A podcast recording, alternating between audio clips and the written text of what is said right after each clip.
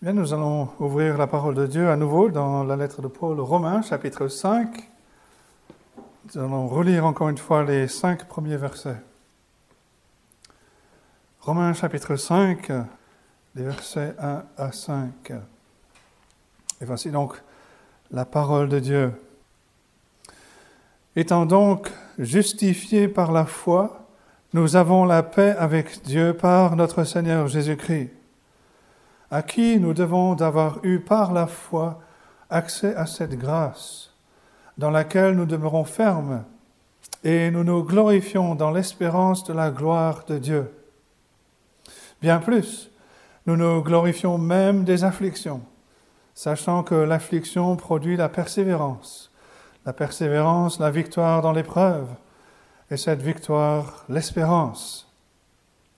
Or, l'espérance ne trompe point parce que l'amour de Dieu est répandu dans nos cœurs par le Saint-Esprit qui nous a été donné.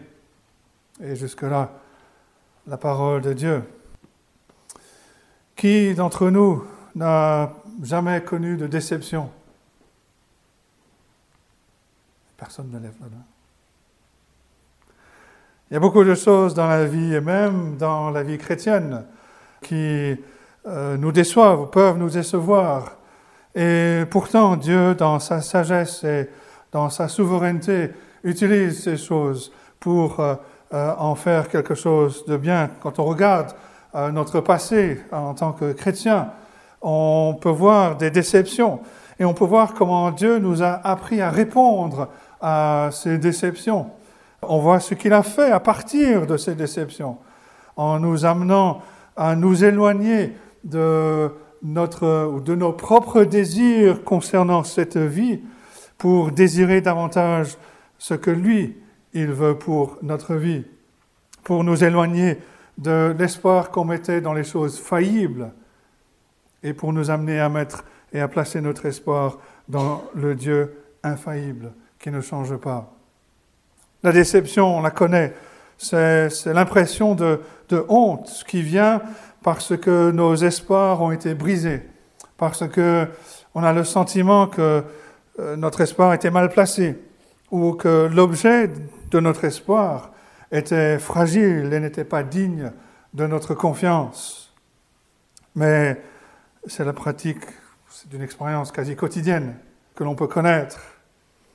Et on retrouve euh, ce sentiment de désespoir dans la parole de Dieu.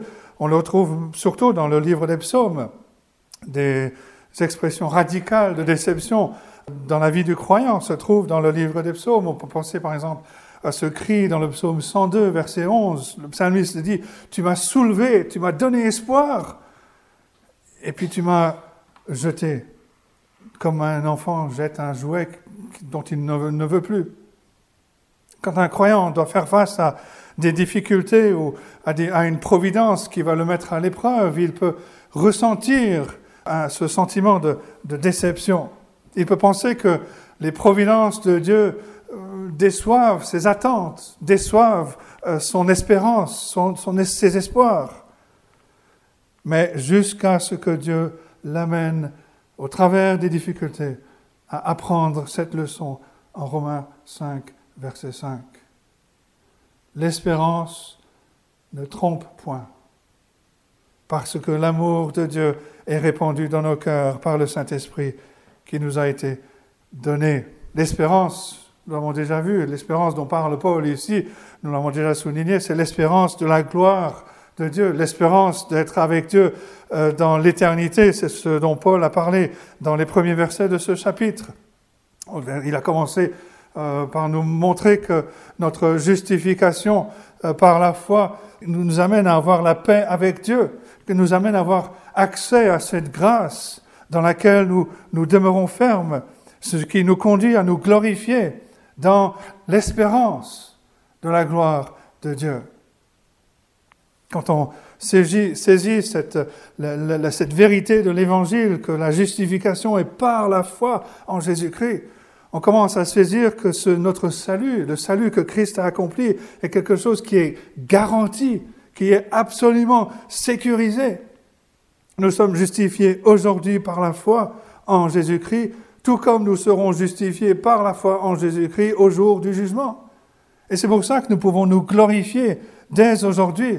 Nous pouvons nous réjouir dans cette vérité, dans ce salut si merveilleux.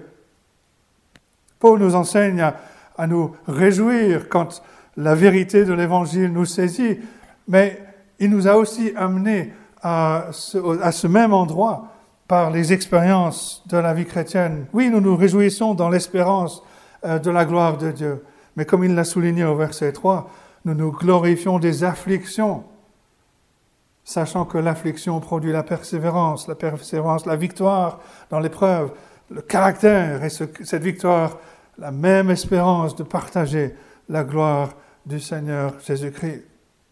Nous ne nous réjouissons pas seulement parce que notre intelligence a compris, a saisi la vérité de l'Évangile.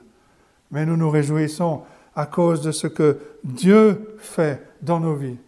Nous transformons toujours plus à l'image de Jésus-Christ par les expériences et notamment par l'affliction que nous devons traverser.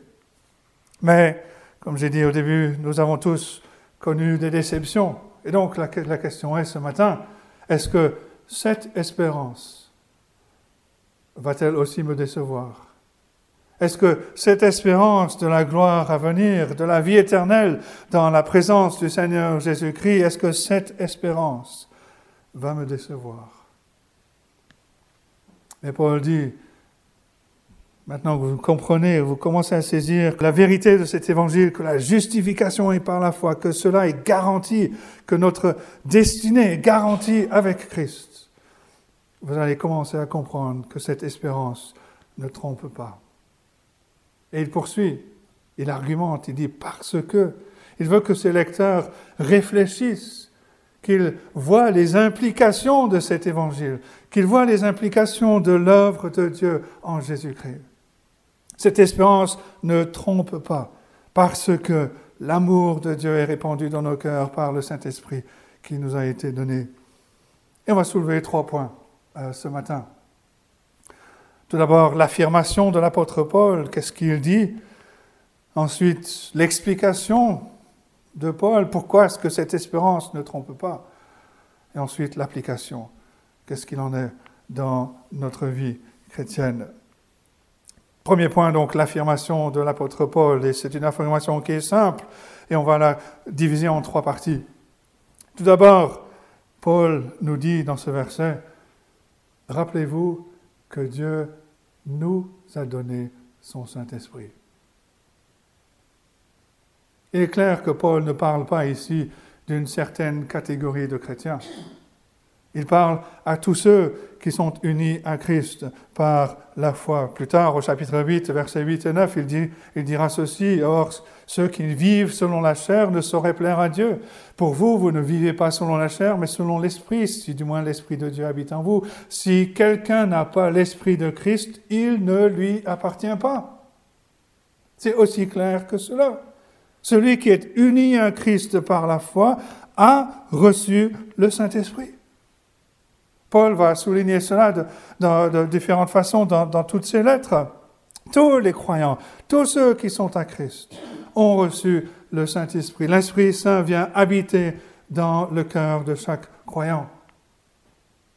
Quand le Seigneur Jésus-Christ a parlé de la venue du Saint-Esprit en Jean chapitre 14, quand il a parlé de son retour vers euh, le Père dans l'ascension, dans la gloire, dans cette victoire, qu'il va demander au Père d'envoyer un autre consolateur, l'Esprit Saint. L'Esprit Saint va venir habiter dans la vie, dans la vie et dans le cœur de, de chaque croyant.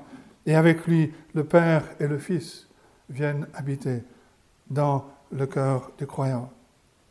C'est donc un privilège, c'est une réalité pour chaque croyant.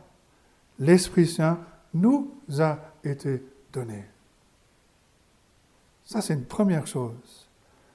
La deuxième chose, c'est qu'avec le don de l'Esprit Saint, l'amour de Dieu a été répandu dans nos cœurs. Qu'est-ce que cela veut dire? Paul va le développer dans les versets 6 à 8. Il ne parle pas de notre amour pour Dieu, il parle de l'amour de Dieu pour nous. Verset 6, car lorsque nous étions encore sans force, Christ, autant marqué, est mort pour des impies. À peine mourrait-on pour un juste, quelqu'un peut-être mourrait pour un homme de bien, mais Dieu prouve son amour envers nous, en ce que lorsque nous étions encore des pécheurs, Christ est mort pour nous. Ce qui a été répandu dans nos cœurs, c'est l'amour de Dieu pour nous. Et Paul se réjouit de ça, de cela. Oui, Dieu m'aime, Dieu nous aime, Dieu a tant aimé le monde qu'il a donné son Fils. Dieu a répandu son amour à la croix de Golgotha. Mais maintenant, Paul dit que Dieu, quand il donne son esprit à ceux qui sont unis à son Fils par la foi, il va aussi répandre son amour dans nos cœurs par le même esprit. Cela veut dire que quand nous devenons chrétiens, nous savons que Dieu nous aime à cause de la croix, mais pas seulement. Nous savons que Dieu nous aime parce que lorsque l'Esprit Saint vient habiter dans notre cœur, il apporte cet amour, il vient répandre cet amour qui produit ce sentiment, ce merveilleux sentiment d'être aimé de Dieu. Là, il y a une troisième chose dans cette affirmation. Notez le verbe que Paul utilise. Paul ne dit pas que l'amour de Dieu est présent dans nos cœurs. Non, il dit que l'amour de Dieu est répandu par l'Esprit Saint. Dieu ne dit pas, je vais leur donner un petit peu de mon amour, une, petite dose. Non, Dieu va répandre son amour par l'Esprit Saint.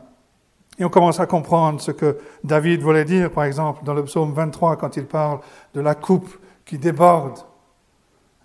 Dieu répand son amour dans nos cœurs par son esprit quand nous entendons sa parole, quand nous goûtons de euh, ce qu'il a fait en Jésus-Christ, quand on découvre les merveilles de ce salut que le Seigneur Jésus-Christ est venu accomplir, quand on jouit aussi de la communion fraternelle, de la vraie communion fraternelle. L'Esprit nous fait comprendre, nous fait prendre conscience de l'amour de Dieu pour nous. Cet amour est répandu dans nos cœurs. Notre coupe déborde de reconnaissance, de joie, de louange et d'adoration pour notre Dieu. Voilà l'affirmation de Paul dans ce verset 5. Dieu nous a donné son esprit et par lui il, nous a, a répandu son amour dans nos cœurs. Ça nous amène donc au deuxième point, l'explication. L'explication, pourquoi cette espérance ne trompe pas. Il y en a ici donc la logique de l'apôtre Paul, qui est inspirée bien entendu par euh, l'Esprit de Dieu. L'espérance, verset 5, ne trompe point, parce que l'amour de Dieu a été répandu, est répandu dans nos cœurs par le Saint-Esprit qui nous a été donné. Pourquoi est-ce qu'on sait que cette espérance de la gloire ne trompe pas? Parce que l'amour de Dieu est répandu dans nos cœurs. Cet amour, c'est par cet amour que Dieu nous a justifiés. C'est à cause de cet amour que Dieu nous a donné son Fils. En lui, il nous a donné aussi la justice de son Fils. Et cette justice de Jésus-Christ, nous donne la confiance que nous pouvons nous tenir avec assurance devant le trône de Dieu, aujourd'hui, mais même aussi au jour du jugement. Nous serons revêtus, nous sommes revêtus de la justice parfaite de Christ. Et tout cela à cause de l'amour de Dieu pour nous. Mais cet amour de Dieu a soutenu l'apôtre Paul et c'est aussi cet amour de Dieu qui nous soutient dans les moments de difficulté, dans la souffrance, dans l'affliction. C'est pour ça que le croyant peut se glorifier dans ses afflictions, parce qu'il sait que le Père céleste est à l'œuvre pour notre bien. Il nous transforme, il nous façonne à l'image de son Fils, le Seigneur Jésus-Christ. Il nous aime trop pour nous laisser dans l'état dans lequel il nous a trouvés. Et c'est pour ça que nous savons que cette espérance ne trompe pas.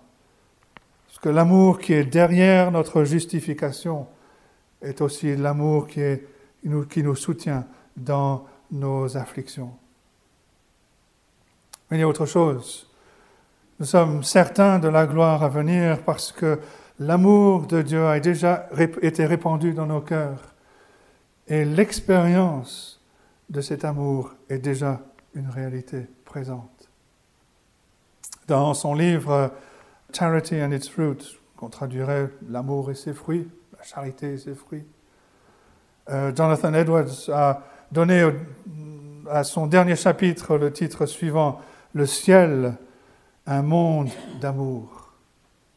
Le ciel, un monde d'amour. Et on peut parfois connaître, goûter cette réalité déjà ici-bas sur Terre, lors d'une réunion, lors d'un culte par exemple. On peut ressentir cet amour de Dieu. Et on se dit, ça, c'était un moment spécial. C'était un moment euh, béni, un moment, on pourrait presque dire, céleste. On a fait l'expérience pendant un temps de ce que l'on va connaître un jour pour toujours. C'est comme si Dieu en trouvait le ciel, envoyait son esprit en, leur dit, en lui disant, apporte-leur un avant-goût du ciel. La confiance du croyant dans l'espérance de la gloire repose à la fois dans la promesse de la parole de Dieu, la vérité de l'Évangile, mais aussi dans l'expérience du croyant. Il a déjà goûté au ciel, déjà sur terre.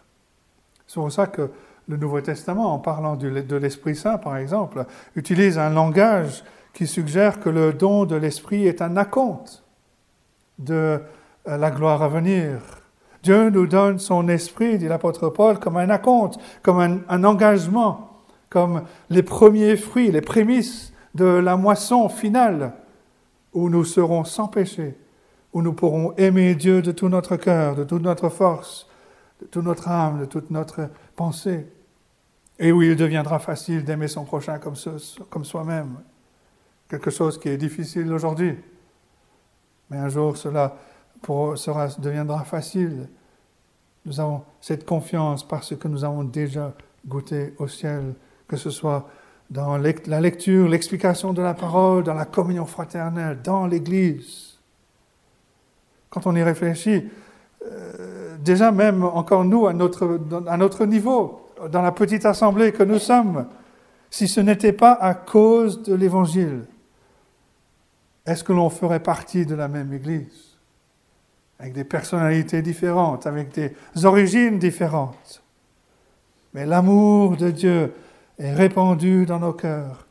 Un petit peu du ciel descend et nous fait ressentir cet amour et nous unit ensemble en Christ.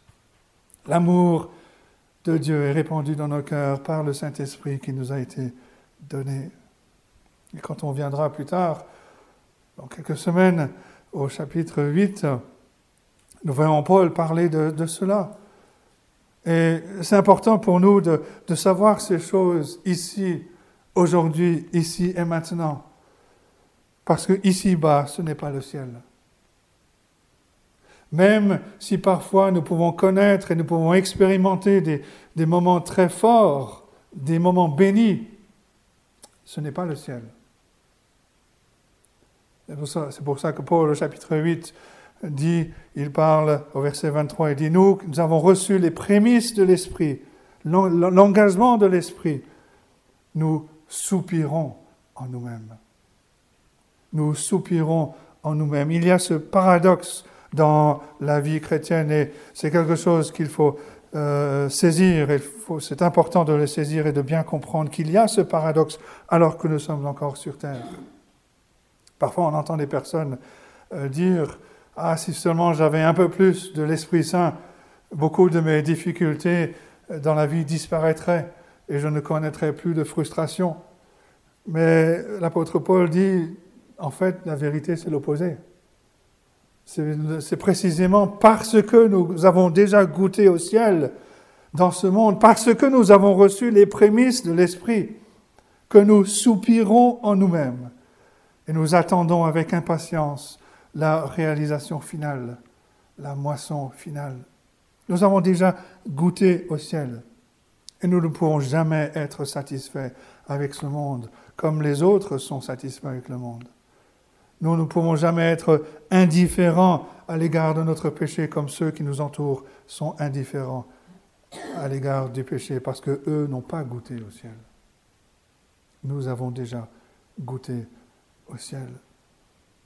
Ce n'est pas une recette pour la facilité dans la vie chrétienne, mais c'est quelque chose qui nous enseigne que même au milieu des souffrances, même au milieu des difficultés, l'Église dans son ensemble et le croyant sur un plan individuel peuvent connaître cet amour de Dieu qui est répandu dans nos cœurs par le Saint-Esprit et se réjouir de cela.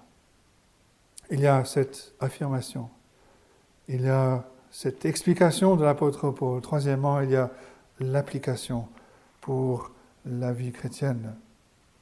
Il y a deux observations à faire en guise d'application. Ce que Paul dit, premièrement, ce que Paul dit ici, apporte une grande différence dans notre communion avec Dieu. Dieu le Père a répandu son esprit dans notre cœur. Et en répandant son esprit, il a aussi répandu son amour pour que nous connaissions cet amour qu'il a pour nous. Quelle différence est-ce que cela apporte? Je ne sais pas si vous vous rappelez la parabole euh, que Luc nous rapporte dans le chapitre 19, la parabole des serviteurs. L'un des serviteurs, rappelez-vous, a caché le bien de son maître dans un linge et l'a enfoui dans un champ. Et quand le maître est revenu, ce serviteur lui a dit, j'ai gardé ce que tu m'avais donné. Et puis il rajoute, je savais que tu, que tu étais un homme sévère. J'ai donc enfoui ton bien dans un champ. Et parfois certaines personnes euh, peuvent euh, euh, penser que Dieu est dur avec elles. Mais Paul, s'adressant aux croyants, dit ceci, au contraire, Dieu a répandu son amour dans notre cœur. Mettez tout le reste dans cette perspective dans le contexte de cette merveilleuse réalité de l'amour de Dieu qu'il a déversé à Golgotha. Il nous a donné son Fils à Golgotha et il nous, il nous a donné son Esprit à nous qui croyons dans son Fils, le Seigneur Jésus-Christ. Parfois, dans notre expérience euh, chrétienne, il peut nous arriver de, douter de l'amour euh, de Dieu. Mais il faut revenir à la définition de l'Évangile. L'évangile n'est pas Dieu nous aime parce que Jésus-Christ est mort, mais l'évangile, c'est Dieu nous aime, c'est pourquoi Christ est mort. C'est pas Dieu nous aime parce que Jésus-Christ est mort, mais c'est Dieu nous aime, c'est pourquoi Christ est mort. Jésus, en étant cloué sur la croix, n'a pas forcé le Père à aimer des pécheurs. Non, c'est Dieu le Père qui a envoyé son Fils par amour. Il a envoyé son Fils dans le monde afin qu'en lui nous ayons la vie éternelle. Dieu a tant aimé le monde qu'il a donné son Fils, afin que quiconque croit en lui ne périsse point, mais qu'il ait la vie éternelle. La révélation de l'amour de Dieu en Jésus-Christ à la croix est confirmée par l'amour que l'Esprit euh, Saint répand dans nos cœurs. L'amour de Christ à la croix, l'amour de l'Esprit sont en réalité l'expression de l'amour du Père pour nous. Et quand on saisit que le Père, le Fils et l'Esprit Saint sont ensemble pour euh, nous aimer, cela apporte une grande différence dans notre communion avec Dieu. Euh, John Owen, un puritain, écrit ceci dans un de ses écrits au sujet de la communion avec Dieu. C'est le deuxième volume sur les 16 qu'il a écrit.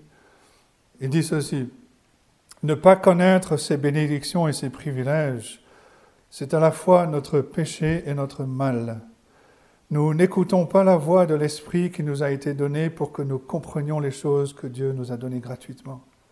Ceci nous pèse alors que nous pourrions nous réjouir et nous affaiblit alors que nous pourrions être forts pour le Seigneur. Peu de chrétiens connaissent par expérience ce privilège de vivre dans une communion directe, dans l'amour avec le Père. Ils regardent le Père avec anxiété et remplis de doutes. Ils questionnent sa bonne volonté et sa bonté. Au mieux, beaucoup pensent que le Père n'a aucune douceur envers nous, si ce n'est ce qui a été payé par le prix du sang de Jésus. Il est vrai que c'est le seul moyen de communication, mais la fontaine gratuite et la source de tout sont dans le sein du Père. Dieu le Père nous aime et cela fait toute la différence dans notre communion présente avec le Père. Et cela conduit donc à une deuxième observation. Le fait que le Père nous aime fait une différence dans la communion avec le Père, mais cela fait une différence aussi dans le ton de notre vie chrétienne. Qu'est-ce que je veux dire par cela? Il y a différents tons de couleurs, par exemple. Il y a euh, différents tons dans la musique. Euh, un parent peut parfois reprendre son enfant, euh, je n'aime pas le ton de ta phrase. Ce n'est pas les paroles qu'il prononce, non, c'est le ton qui ne colle pas et qui doit être recadré. Quand on saisit la vérité que l'amour de Dieu est répandu dans nos cœurs par le Saint-Esprit qui nous a été donné, cela fait une différence dans le ton de notre vie. Rappelez-vous, l'Évangile commence par nous dire que nous sommes détestables, que nous ne sommes pas dignes d'être aimés, que nous, que nous nous sommes révoltés contre Dieu. Mais dans son étonnante grâce, Dieu a choisi de nous aimer en Jésus-Christ et de répandre son amour dans nos cœurs. L'Évangile ne dit pas aux pécheurs, votre besoin est de commencer à vous aimer tel que vous êtes non. L'Évangile dit, si seulement vous saviez combien vous êtes détestable aux yeux d'un Dieu trois fois saint. C'est ce qu'on a vu dans les premiers chapitres de Romains. La réalité est pire que vous ne l'imaginiez. Mais il y a une bonne nouvelle. Mais il y a une bonne nouvelle pour vous. Et cette bonne nouvelle, ce n'est pas apprendre à s'aimer soi-même, mais c'est apprendre ceci. Dieu a tant aimé le monde qu'il a donné son Fils unique, afin que quiconque détestable, brisé, humilié, méprisé, quiconque croit en lui, ne périsse point, mais qu'il ait la vie éternelle. L'Évangile dit ceci, vous n'avez aucune ressource en vous-même. Toutes les ressources sont en Jésus-Christ. Il peut transformer votre vie jusqu'au point où vous commencez à vous oublier par amour pour Christ et pour les autres. Et là, vous commencez à devenir votre vrai vous-même en Jésus-Christ. Vous réalisez que par sa grâce, l'amour de Dieu vous transforme d'une telle façon que votre amour ne pourra jamais le faire dans mille ans, un million d'années. Nous avons commencé à goûter cet amour quand nous étions faibles, quand nous étions pécheurs. Paul le dit au verset 8, Dieu prouve son amour envers nous en ce que lorsque nous étions encore des pécheurs, Christ est mort pour nous. Cette espérance ne trompe pas, dit Paul. Cette espérance ne trompe pas parce que l'amour de Dieu est répandu dans nos cœurs par le Saint-Esprit qui nous a été voilà l'affirmation de l'apôtre Paul. Que Dieu nous accorde la grâce de vivre, de nous réjouir dans euh, son amour pour nous et qu'il bénisse sa parole à nos cœurs ce matin. Amen.